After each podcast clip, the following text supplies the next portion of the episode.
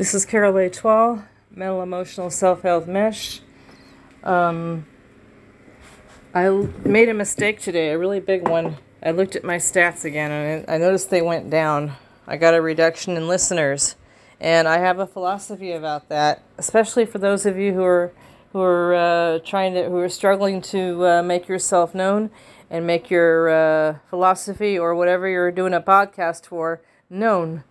And um, I believe that we lose listeners or we lose fans because we don't sparkle or glitter enough, or we don't talk about what's popular. We don't talk about the big deals that are already being talked about. And lately, I have been talking about an issue, some issues that need to be talked about.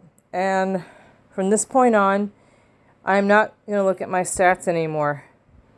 I'm serious. I'm letting you all know, whoever is still listening to me, I am no longer looking at my stats.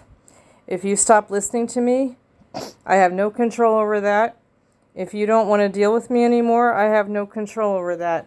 If you're not interested anymore in my, my process or in my life or what I am doing, I have no control over that. But what I do have control over is tormenting myself with one, wondering what you guys think of me. And uh, the most surefire way to know if someone doesn't like you is if they're ignoring you or if they're, uh, you know, dropping you like an old shoe, whether it's face to face, whether it's online. Any, you know, you lose communication suddenly with someone because they want to, they want to, usually it's because they're cutting you off, you know?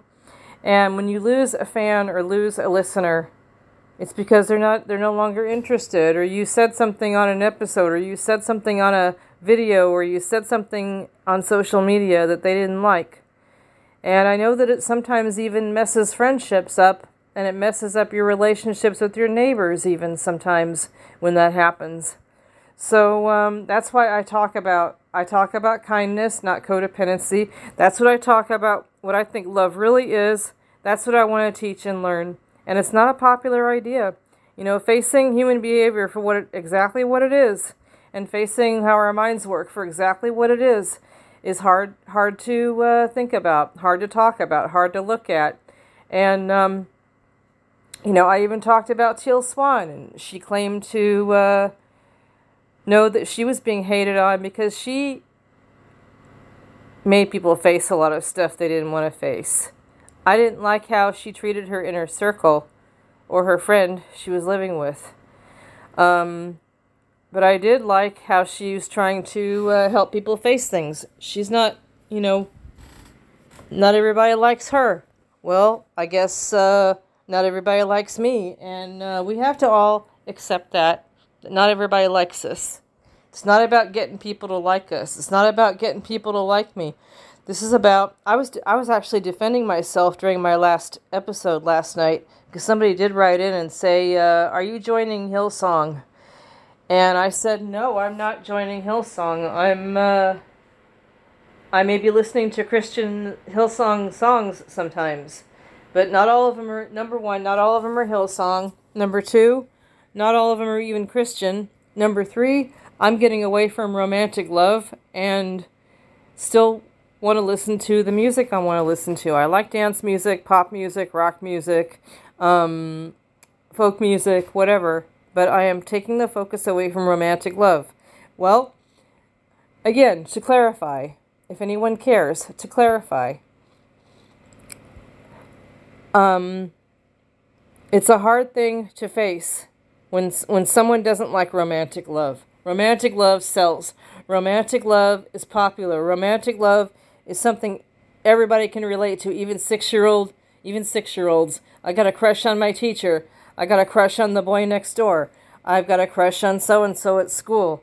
And uh, it starts at a very early age. You get crushes on someone and you want to marry them when you grow up. So, uh, yeah, I get it. But um, it's hurt me. It's it's it's behaved in my in my life like a drug. And um, there are 7.5 billion people on this planet, and a very, very tiny percent of the people on this planet are even paying attention to this podcast, and that's fine with me. But um, I'm not looking at my stats anymore. I am not looking at my stats. The only thing that's going to stop me is if someone physically shuts down this podcast. Let me make that very clear. And if they do that, I am still going to talk about my mental wellness process somewhere. I'm still going to do that. That's not going to stop me. And it's worked for me.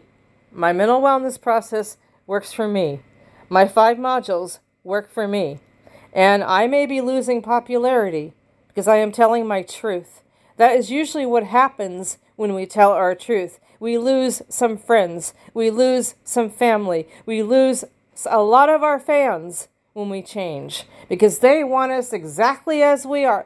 They want us to be as we are all the time.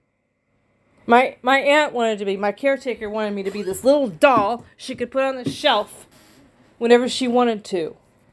Her husband, my uncle, just want didn't even want me around. You know, he didn't she said he didn't like kids. She lied. He likes kids. He likes my uh, cousins by marriage. He visits them. He visits them even even though they're grown up now. He visits them when he comes to San Diego now. He doesn't visit my roommate and me. He left us on read last Thanksgiving, and um, we uh, we set some boundaries with him, and he turned around and did whatever he wanted, and that is why I no longer want him in my life, because when people when people want us to stay stagnant, when people don't want us to change, when people don't want us to tell the truth, they'll leave us. Or if they don't leave it physically leave us, they will make it very clear in very subtle ways that they don't want to be around us anymore. And um, the thing I want to teach tonight is this: don't let it f you up, because I won't. I'm not anymore. Well, be safe, everyone. That's tonight's episode.